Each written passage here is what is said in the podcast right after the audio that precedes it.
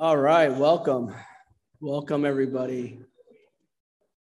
Like what Jenny said, I hope I hope the time change hasn't been too hard. Um, I know for me, you know, just thinking I, I'm getting older, I still remember the time where I actually had to look for clocks to turn and then to know what time it is and make sure the alarm clock goes off. But now everything is, at least the phone is automatic. I realize the car, for me at least, isn't. But um, it just makes me think about just kind of how easily I'm thrown off, you know, thrown off in, in just how I'm, you know, coming or how I'm here. And I hope that today, as we kind of read this passage, that it's it's really going to help us reframe, like even when we think about worship, even when we think about coming into God's presence. And I, you know, it's my hope as we kind of continue on in the series in Acts. And, you know, a part of the theme of it in the book of Acts that we're talking about is experiencing the greatness of God together as a community, experience the greatness of God together as a community. And I think last week, Pastor Larry, when we had the message, uh, it was on, you know, Stephen and the deacons and how he was helping distribute the food and helping and, and kind of being picked for that. But what's interesting as we continue on in this message in the book of Acts, I think it's it really shows, and he mentions this in Acts 6, uh, 8 through 11, is that as he, who he is is a man full of God's grace and power, right? And he performed great wonders, signs among the people. And I think that's something that really stands out as I think about uh, all the things that was shared last week. And this man also serving in a particular area and, and just serving when he was when he could, right? And in this particular way, he was also narrowed, uh, like singled out, and what we see here in today's passage, right? It's a really long passage. I, I, picked only certain pieces just because it's it could be 50 plus verses, right? And so I didn't want to go through all of it, but I there's certain things that I want to bring up, and it is about his last sermon, kind of his speech before the Sanhedrin, and it, it comes with a little background, right? In Acts 6, verses 6, 8 to 11, is that their opposition arose. They see this man that's full of God's grace perform great wonders, signs among the people, and opposition arose. And these particular people began to argue with Stephen, but they could not stand up against the wisdom the Spirit gave him as he spoke. Then they secretly persuaded some men to say, We have heard Stephen speak blasphemous words against Moses and against God. All right, and it's a way that they called up false witnesses to speak against Stephen and to, to kind of put him on trial, saying that, hey, this man is speaking blasphemous words, things that you should condemn him, you should be angry about. And this is why they arrested him and they brought him before this, this, this council of people, right? The leaders. And so instead of going through the specifics of, of what he says as, as a whole, I actually wanted to give a different perspective and a lens of what he's saying. And in, in the way I'm titling this, chapter six and seven, what he speaks on in chapter seven is God's progressive revelation. And I want to focus on this in God's progressive revelation. It's the way that God reveals himself over time and how he continues to more fully reveal in the ways that we understand and see him. And I think this is important as we read this passage. You know, I think if, we, if I was expositoring and just kind of going through, we could easily go through four or five messages just to give background context of the things that he's speaking on and the history that he's speaking to, um, about to the people. But I want to just give it in this lens because in this lens of progressive revelation is defined, you know, um, by Alec Motyer, is progressive revelation is not a movement from error to truth, but from truth to truth, from the, the lesser to the greater, the provisional to the permanent, inadequate to the perfect, right? It is, it's something is progressing and allowing God to reveal himself just the way that he has from Genesis all the way to Revelations and how he sends his son. And I think this is beautiful, especially as we look at his arguments and what he speaks on to the people in this council, right? So we're going to look at three things.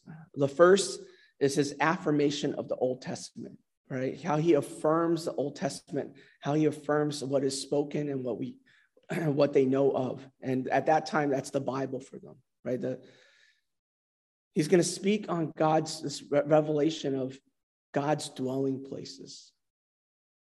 And then lastly, he's going to speak on the circumcision of the heart, right? And I want to speak on all three of these aspects and how they affect us today, right? So we're going to first look at this affirmation of the Old Testament. So this is as Stephen is brought into the trial in start of chapter 7, verses 2 all the way to 50 something. We're going to look at only parts of the passage. It starts with this. The high priest asked Stephen, Are these charges true? These false charges, these witnesses that were saying he was blasphemy against God and Moses. To this he replied, Brothers and fathers, listen to me. Right? What we see and what we hear of just how he was filled with the Holy Spirit. And that's why I want to bring it up is that he brings up such beauty in the Old Testament that I want to highlight. You know, he gives a story from Abraham to Joseph to Moses. And this is a long passage. And like I said, each one, you know, could be expounded on. And I, for the Stepping Stone retreat, I, I spoke on the Abraham portion, you know, but I think what, what really stands out to me as just using one example is we're just going to focus in on the Moses, right? And what Stephen speaks on Moses and how that relates in this progressive revelation, this affirmation of the scriptures of the Bible of the, that they know of at that time. It goes in Acts 7, verses 20 onwards, right? It says this At that time, Moses was born, and he was no ordinary child. For three months, he was cared for by his family. When he was placed outside, Pharaoh's daughter took him and brought him up as, as her own son. Moses was educated in all the wisdom of the Egyptians and was powerful in speech and action. When Moses was 40 years old, he decided to visit his own people, the Israelites. He saw one of them being mistreated by Egyptians, so he went to his defense and avenged him by killing the Egyptian. Moses thought that his own people would realize that God was using him to rescue them, but they did not. Right? This highlights even more if you read in Exodus of just his life, Moses' life. This highlights so much more. And I'll get back to, to this. In verse 35, it goes, This is the same Moses that they had rejected. So it goes through the wilderness, how he takes them out of Egypt and into the wilderness, and how he meets with God on the mountain, and how they then start rebelling. And in verse 35 is this is the same Moses that they rejected with the words, Who made you ruler and judge?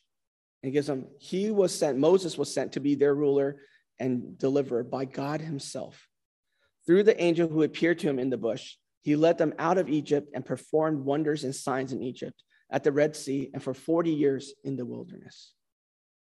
This is the Moses who told the Israelites, God will raise up for you a prophet like me from your own people he was in the assembly in the wilderness with the angel who spoke to him on Mount Sinai and with his ancestors, with our ancestors. And he received living words to pass on to us. But our ancestors refused to obey him. Instead, they rejected him and in their hearts turned back to Egypt. Now, I won't go too much into this whole particular story and his argument, but he is bringing up the people, these three patriarchs, and for the Israelites to to, to understand, to know they this is like they're important heroes for their history. And in doing so, when he brings it up, he also in this particular argument is saying Moses, people rejected Moses at that time. Right. And later on, he'll use this in the argument of you guys are rejecting Jesus. Right. And this is the bigger picture, the umbrella. But what I want to highlight in a separate kind of on a tangent of this is how this reveals kind of the affirmation of the Old Testament. I don't know about you, but you know, I know I get sometimes questions of like, oh, is this, did this really happen? Are they just stories? What should I think about in the Old Testament? I don't really relate. Um, even as I read to David or Joel, there are times where they ask these some of these questions like, did Jonah really get swallowed by fish? You know, like I, how could we have a, a betta fish, blueberry? How can they do that? You know? And these are the, the perhaps the questions that you may get or may be thinking about. And sometimes I think when I realize this, is it changes our perception and our understanding and our even our how we take in the scripture itself. Do we think of it as, you know, that's just kind of fable, fairy tales? Or are there truths, principles that reveal who God is? That show his nature, his attributes, And sometimes I think that's hard because we just can't imagine it. We can't imagine how does this possible? How does he do this? You know, I, I was thinking about this because I, I, I read an article about all these different, I don't know why it's randomly popped up, okay? All these different uh, sea creatures that they caught, uh, right? And, and these are pictures of them. You know? And I was, when I was looking at these pictures, I was like, wow, I don't see this anymore, right? A, a manta ray that's 5,000 pounds, right? If you see how big that manta ray is, you see a sunfish that's over 3,500 pounds. And you even see a, a black sea bass, right? That's, that's 384. I took these pictures down in my, you know, screenshotted them because I was like, oh, I'm going to use this when I talk to my kids, you know, and just say, hey, there's bigger things. And even when you think about dinosaurs, right? But I think this is a one way to just kind of really ask us ourselves what do we think about the Old Testament? What do we think when we see and we read these questions and we have these questions and they're valid? But what, what, how do we dig into it? All right, now one of these perspectives I want to give is the way that Jesus perceived it. Right? We see how Stephen he affirms it. He speaks to them. He speaks of the history. It, it correlates with what you read in Exodus. But you see also what Jesus speaks of the of the scriptures, of the law and the prophets, right? In Luke 24, verse 27, and this is the road to Emmaus, and begins with, and Jesus is meeting with these two disciples, and he says, and beginning with Moses and all the prophets, he explained to them what was said in all the scriptures concerning himself. You know, sometimes it's it's important to take a step back and realize, wait, if there were significant errors that, that change the story of God, his who he is, his attributes, I think Jesus would be like, wait, wait, all this except XYZ. Do you know what? You got to think about these things. But rather, he he affirms it, he speaks to it, he draws from it, right? Jesus references the Old Testament. This is from a, a article that Don Stewart wrote, and he gives about 13 reasons, and I'm only picking out th- three of them for us, right? Of how Jesus affirms the Old Testament. He refers to it, he refers to the scriptures, and that's the Old Testament to us now that testify about himself, right? He cites and quotes 14 different Old Testament books, right? He cites prophets, he cites the old, you know, the, the laws, he gives these quotes and he allows people to, to understand, to know. I think this is indirectly to me sometimes what we, we want to see as, you know, wait, this, I don't have to just push it aside. I think it's hard, especially more so than ever when we think about specific stories. And I, I want to just highlight a couple of them that I thought it was so interesting. Right? Jesus himself referenced stories in the Old Testament right? He references the manna from heaven. He speaks on it in John 6. He speaks on it of just saying how there is manna and the bread for life, right? He also speaks about Sodom and Gomorrah in Matthew 10. He speaks about the flood in Noah's day in Matthew 24 and how that's like the thief that comes. You know, you never know when it will be. And he even speaks on Jonah and the great fish, right, in Matthew 12. I bring this up because I think it's important as we look into scripture and as we look at the Old Testament and the way that Jesus and Stephen and many of the people and the apostles, what they saw and what they understood and how they took it. That posture, that understanding, that affirmation. I think this is one that I want to encourage all of us. I think for me, I love the Old Testament. I love reading it. I, I, I see so much of how people respond to God. I see their more of what they think about, what they go through. And I, I love that of just having context and, and seeing how sometimes it's not easy.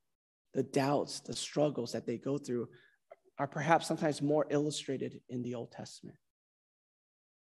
And I think the, the storyline, the main principles, the specific things that Jesus wanted, if there were things that were dramatically changing the story of God, he would have brought that up. He would have said, no, no, this is actually not true. But what's interesting, and this is just, you know, a, a short snapshot of this, is how Jesus affirms it, how he speaks to it.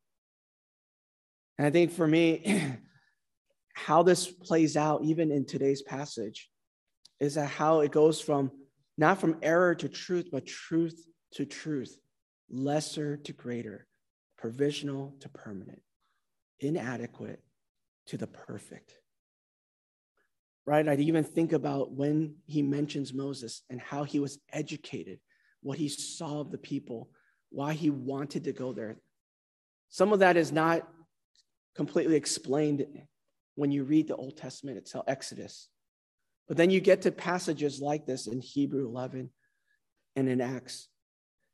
Hebrew 11, verses 24 to 26, it says, By faith, Moses, when he had grown up, refused to be known as the son of the Pharaoh's daughter. He chose to be mistreated along with the people of God rather than to enjoy the fleeting pre- pleasures of sin. He regarded disgrace for the sake of Christ as the, of greater value than the treasures of Egypt because he was looking ahead to his reward. You see, none of this may not be seen when we look just at the in Exodus, but as it progresses, and this is why I want to bring out, the richness of Scripture is one that I want to encourage. There's so much richness as we study, as we spend, and that you know that you can notice over time.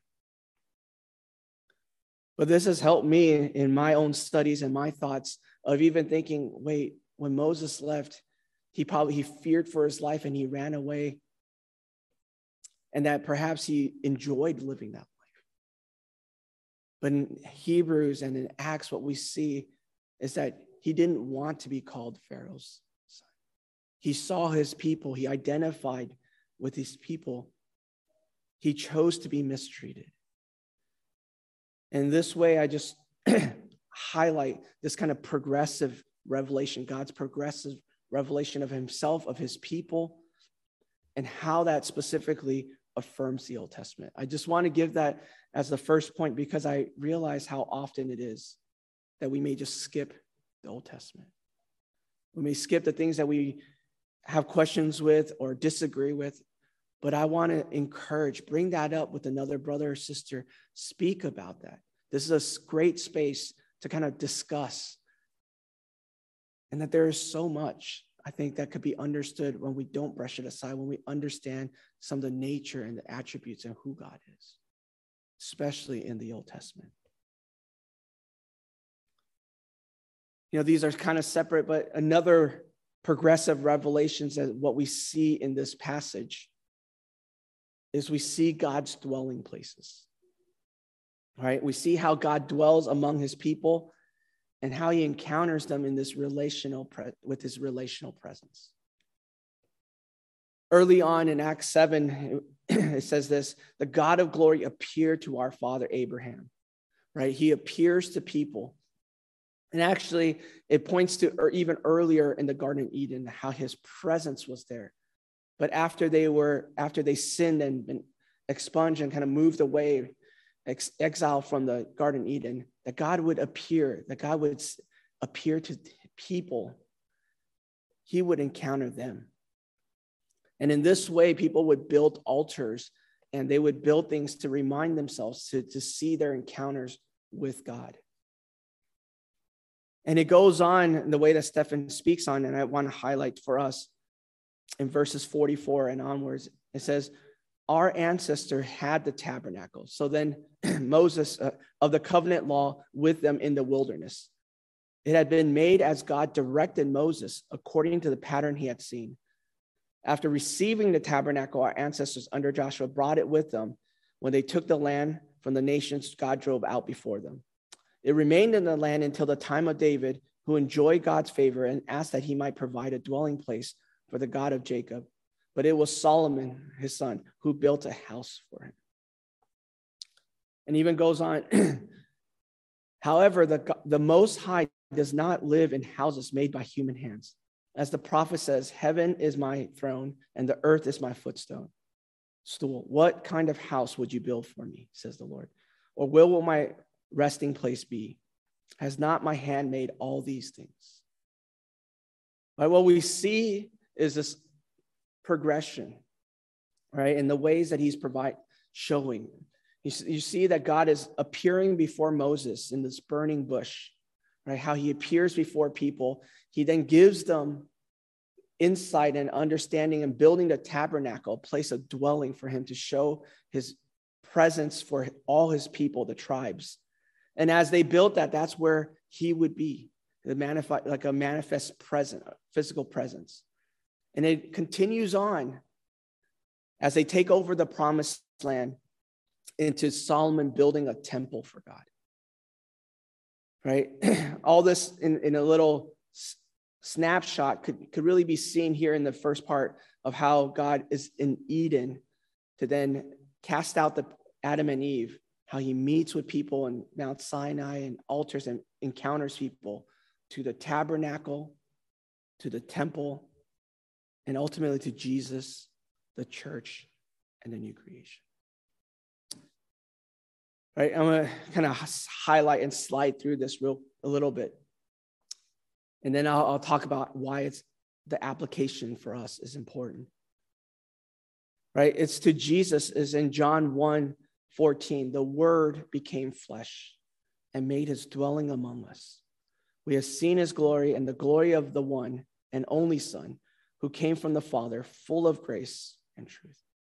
This made his dwelling among us is in the original language, pitched his t- tent right? He actually kind of dwelled in it with his people, became more personal, direct, accessible, right? They could understand him. He's not only to one person, more people could assess him and just kind of see his physical presence.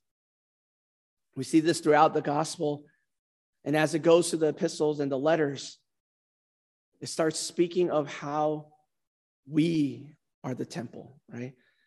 First Peter verse uh, chapter 2 verse 5 you also, like living stones, are built, being built into a spiritual house to be a holy priesthood, offering spiritual sacrifices acceptable to God through Jesus Christ. In Ephesians 2, verse 22, it says the same thing. And in him, you two are being built together to become a dwelling in which God lives by his Spirit. You see, through Jesus, through his church, all right, through you and I, through people of God.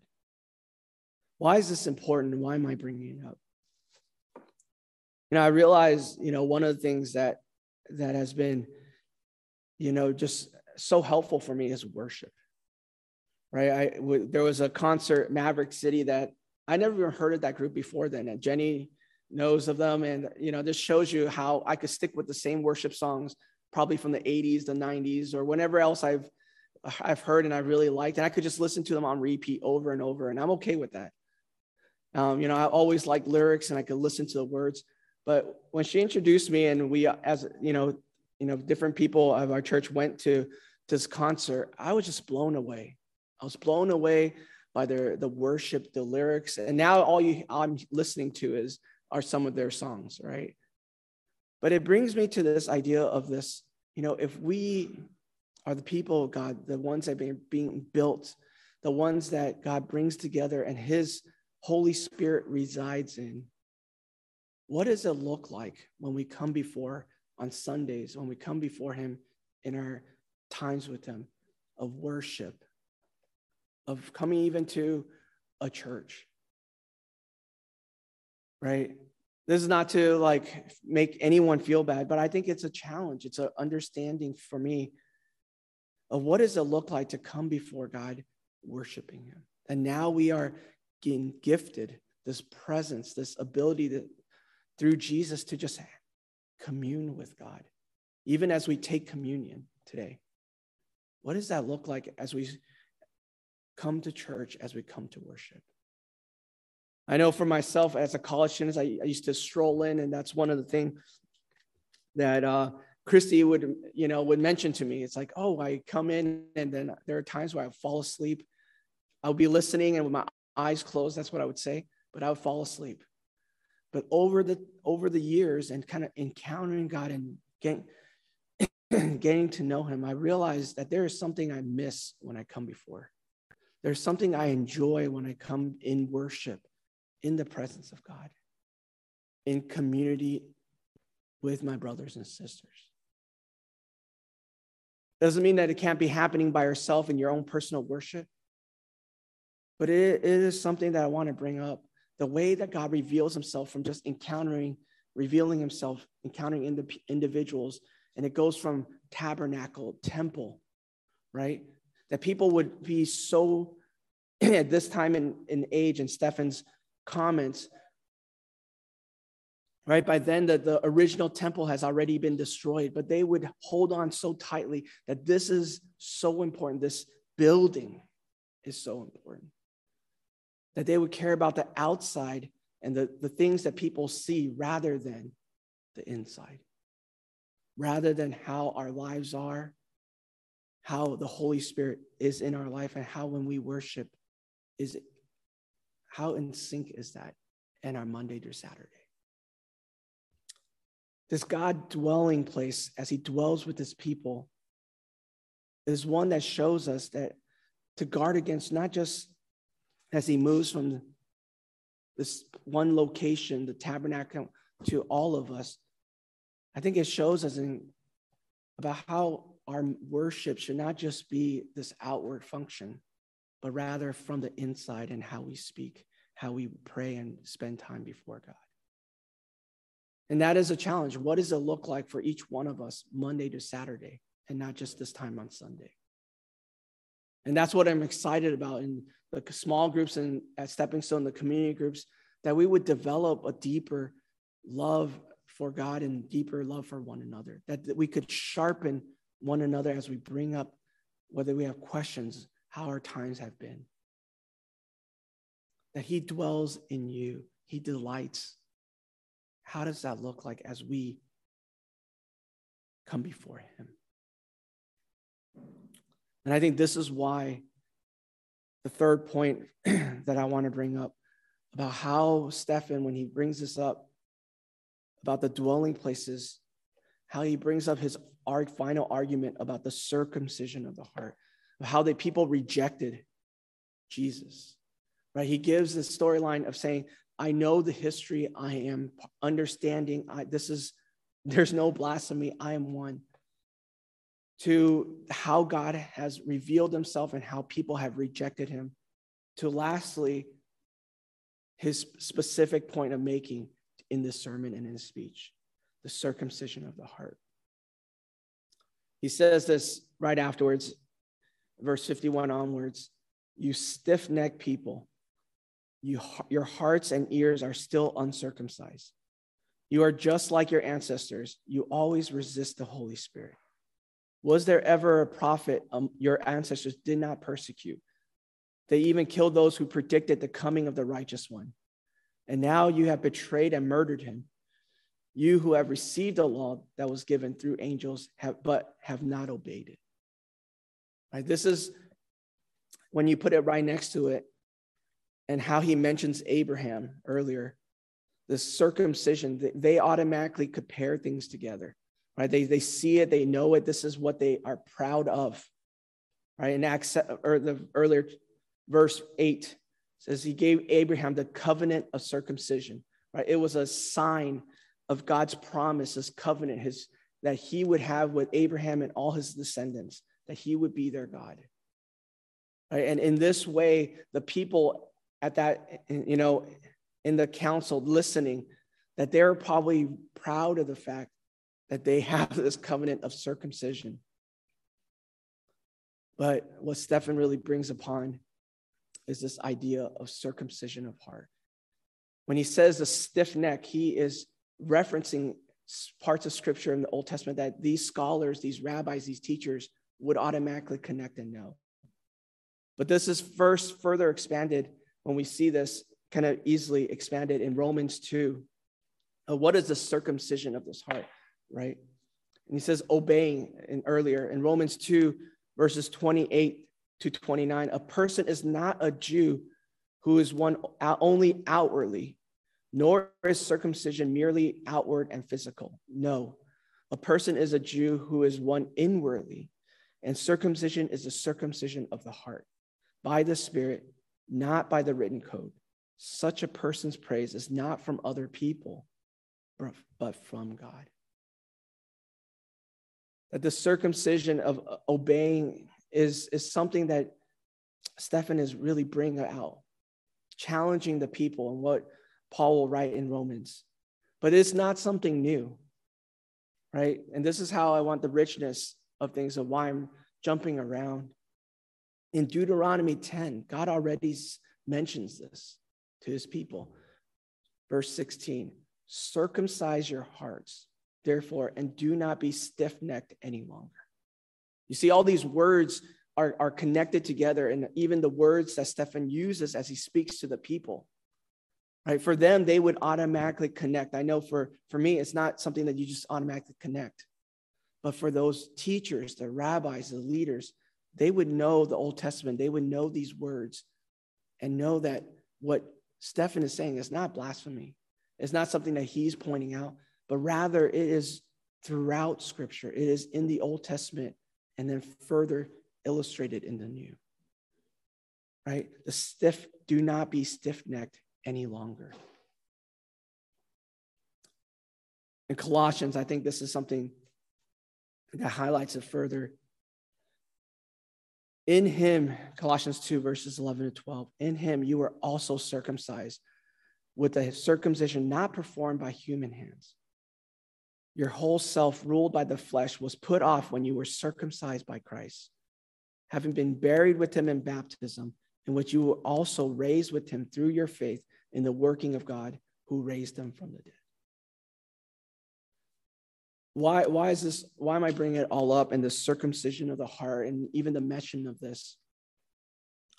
Is, you know, as I've been thinking about this, this circumcision of the heart, one of the things that you have to imagine is he's speaking to these leaders, the Sanhedrin, the, the leaders that know the law, they're teachers, they're Jewish leaders in the area.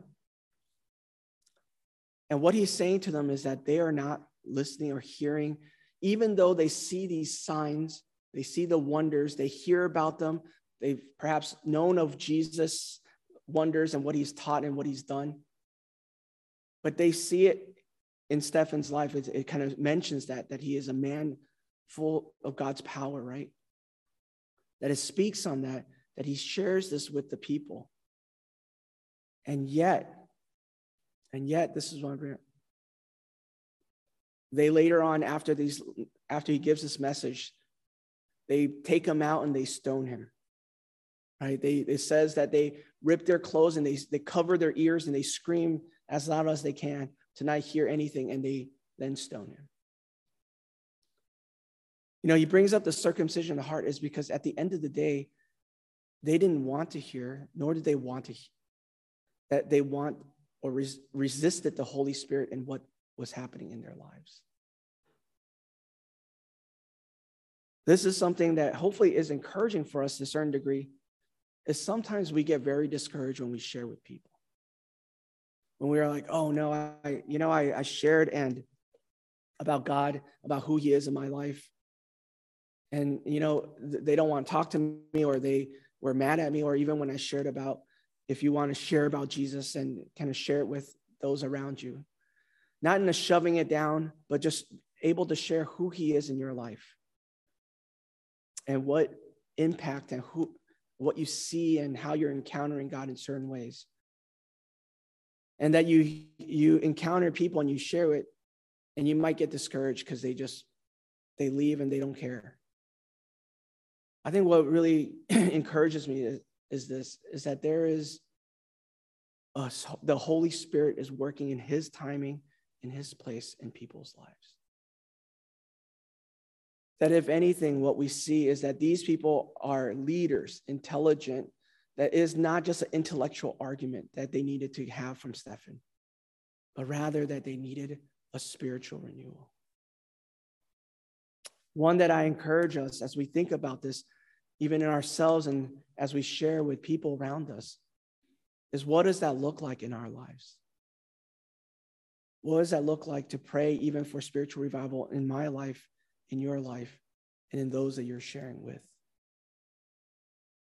That it's not so much that people may feel, you may feel rejected because of how people respond to you, but ultimately, it is their relationship and their time with the Holy Spirit now. And as an encouragement of what I mentioned in a couple sermons and throughout, is that I know for 20 plus years, my dad responded in very negative ways up until the very end. But what we can see beyond just how he speaks to the people, how he shares, and yet they still respond negatively, is how Stephen responds at the end. And I'll end with that in the circuit. He ends with praying for their forgiveness, for they do not know. And, you know, we're going to come back to this because the, the person, one of the persons involved is Saul, who will then hear and become Paul, right? His name would be changed, right? And that being another message of just the conversion and how God speaks.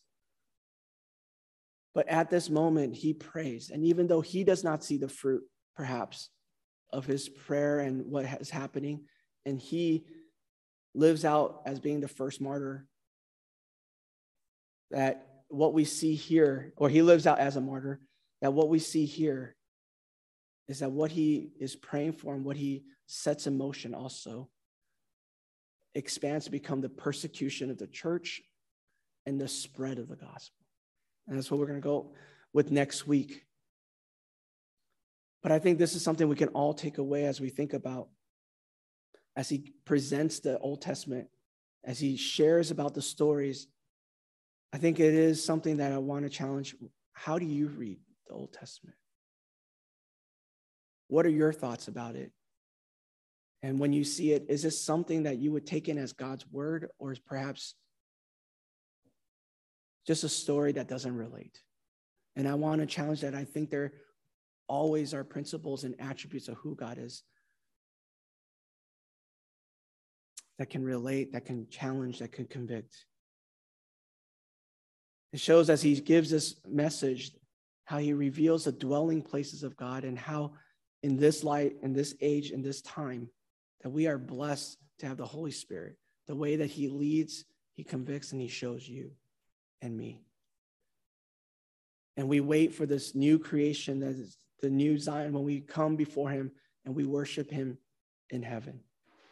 That this dwelling places, what is that challenge for us as we come before God and even our Sunday worship today, even as we take communion in a little bit? What does that look like? Ask God to show you, ask God to reveal himself. And ask him for the circumcision of the heart, for our hearts to be softened, for us to hear and to know and to not resist the Holy Spirit. For us to be encouraged that he who started something in you, he would deposited the Holy Spirit as a guarantee will bring it to completion. In that way, we can trust that he is always working that how it looks, how it feels, perhaps sometimes, especially in today's time, of slowing down and just spending this time with God. We're going to have a communion right now, and we're going to have some music in the background.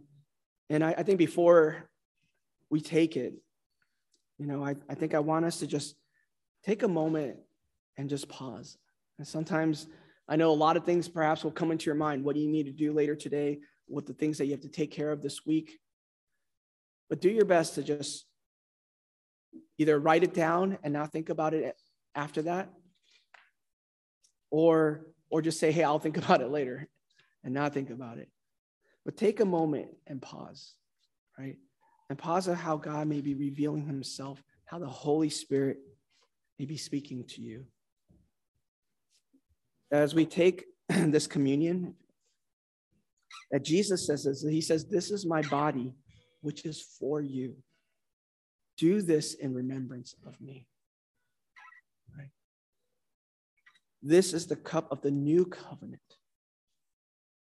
The new covenant. What Stephen was talking about and what he brings upon is not the circumcision, the outside, but rather the inside, the dwelling of the Holy Spirit. This is a cup this cup is the new covenant in my blood. Do this whenever you drink it in remembrance of me. Let's, let's take the, these elements and just have a moment to remember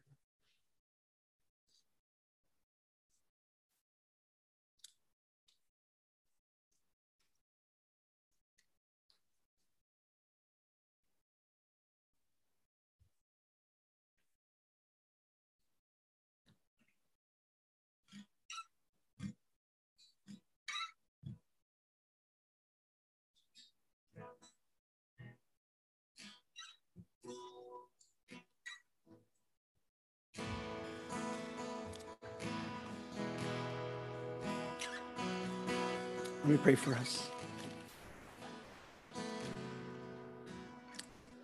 Lord, we thank you, Lord. We thank you for who you are, Lord. And Lord, even how you revealed yourself over time, and how that is true even to our lives right now. That there's something so great and wonder and in awe that perhaps it is hard to take, to recognize. At least for me, when I first came to know you. To now just a couple steps ahead of just seeing you differently. I'm thankful that the way that you reveal, the way that you call, the way that you draw us to you is not just all these leaps and bounds, but rather step by step with you how you show us that you are always with us. How, as we take communion, that you remind us, Lord, of your new covenant, of your body broken for us. Remind us that it is not how we can earn and live a certain perfect way, but rather because we are your sons and daughters that we choose to live. We desire to dwell with you. Bring us the sweetness and the richness of your word coming to life. Your spirit illuminating things of how you're leading for each one of us. I pray that we would have softened hearts, that we would not resist your spirit's lead. That we would invite, that we would desire. And so, Lord, I pray, Lord, I pray for each one of us that we would respond to your spirit with, Here I am. That we would respond with just one step at a time. If there's anyone here that doesn't know and have not made those prayers, I invite you to just pray, God, I recognize and I see of your love for me.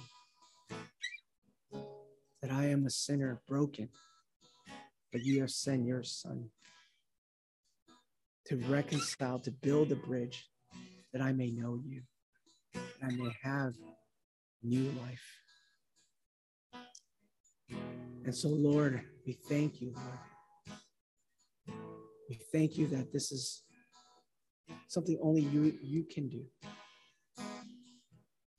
And Lord, remind us of the people that are around us that you have placed purposefully, Lord, to extend your love, to share of your love, to love them ourselves.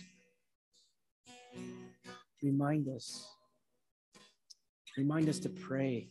Remind us to ask for your spirit to move. That is not always with elegant words,